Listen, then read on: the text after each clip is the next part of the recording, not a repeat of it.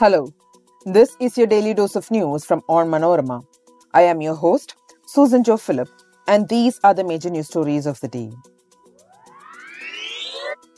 CPM councillor Aravindakshan was taken into custody from his home in Vadakancheri by the Enforcement Directorate in connection with the Karuvannur bank fraud case. Next is an update on the Manipur violence. Photos show two missing students were killed in the presence of armed men. In a significant development, NGOs registered under the Foreign Contribution Regulation Act need to provide details of assets created using foreign funds. Protest against Kaveri water release escalate. Karnataka police detains 20 protesters.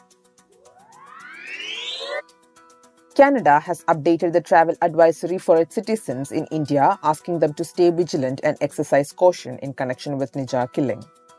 Let's get into the details. Enforcement Directorate sleuths on Tuesday took Vadakancheri Municipal Councillor and CPM leader PR Aravindakshan into custody in connection with the Karuvannur Cooperative Bank fraud case. This is the first time a CPM leader has been taken into custody in the Karuvannur bank fraud case. A member of the Vadakancheri CPM area committee and former local secretary, Aravindakshan is also the chairman of the Municipal Council Standing Committee. In Vadakancheri, Aravindakshan is widely regarded as MLA AC Moideen's confidante. Aravindakshan and middleman K.A. Jijor are the two persons who provided ED with the most information regarding the scam. It is based on their statements and the evidence they handed over that ED arrested the first accused P. Satish Kumar and the second accused P. P. Kiran in the case. The photos of two missing students killed in the presence of two armed men have gone viral on social media after the internet ban in the state was lifted on September 23. While the first picture shows them seated on a forest floor with two armed men behind them, the second picture shows the bodies of the decapitated youth and the girl.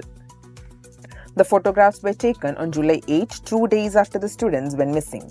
The Manipur Chief Minister's Secretariat confirmed that the pictures belong to Fijam Hemjit and Hijim, both Meiteis from Imphal. It may be noted that this case has already been handed over to the CBI as per the wishes of the people of the state, said the statement. The Chief Minister's Secretariat also said that swift and decisive action will be taken against all those involved in the abduction and killing of the two students. In a significant development, the Centre has mandated NGOs registered under the Foreign Contribution Regulations Act to provide details of movable and immovable assets created by them using foreign funds.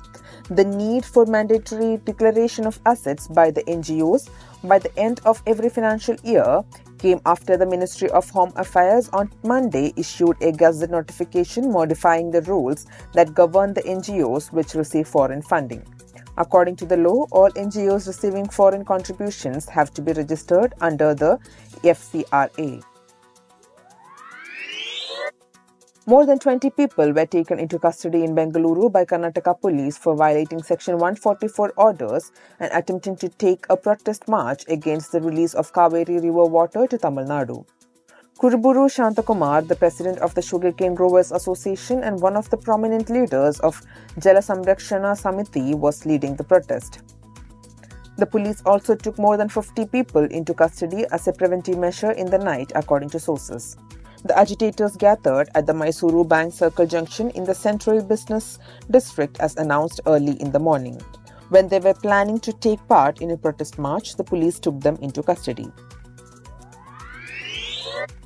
Canada has updated the travel advisory for its citizens in India, asking them to stay vigilant and exercise caution in the context of recent developments as there are calls for protest and some negative sentiment towards Canada on social media.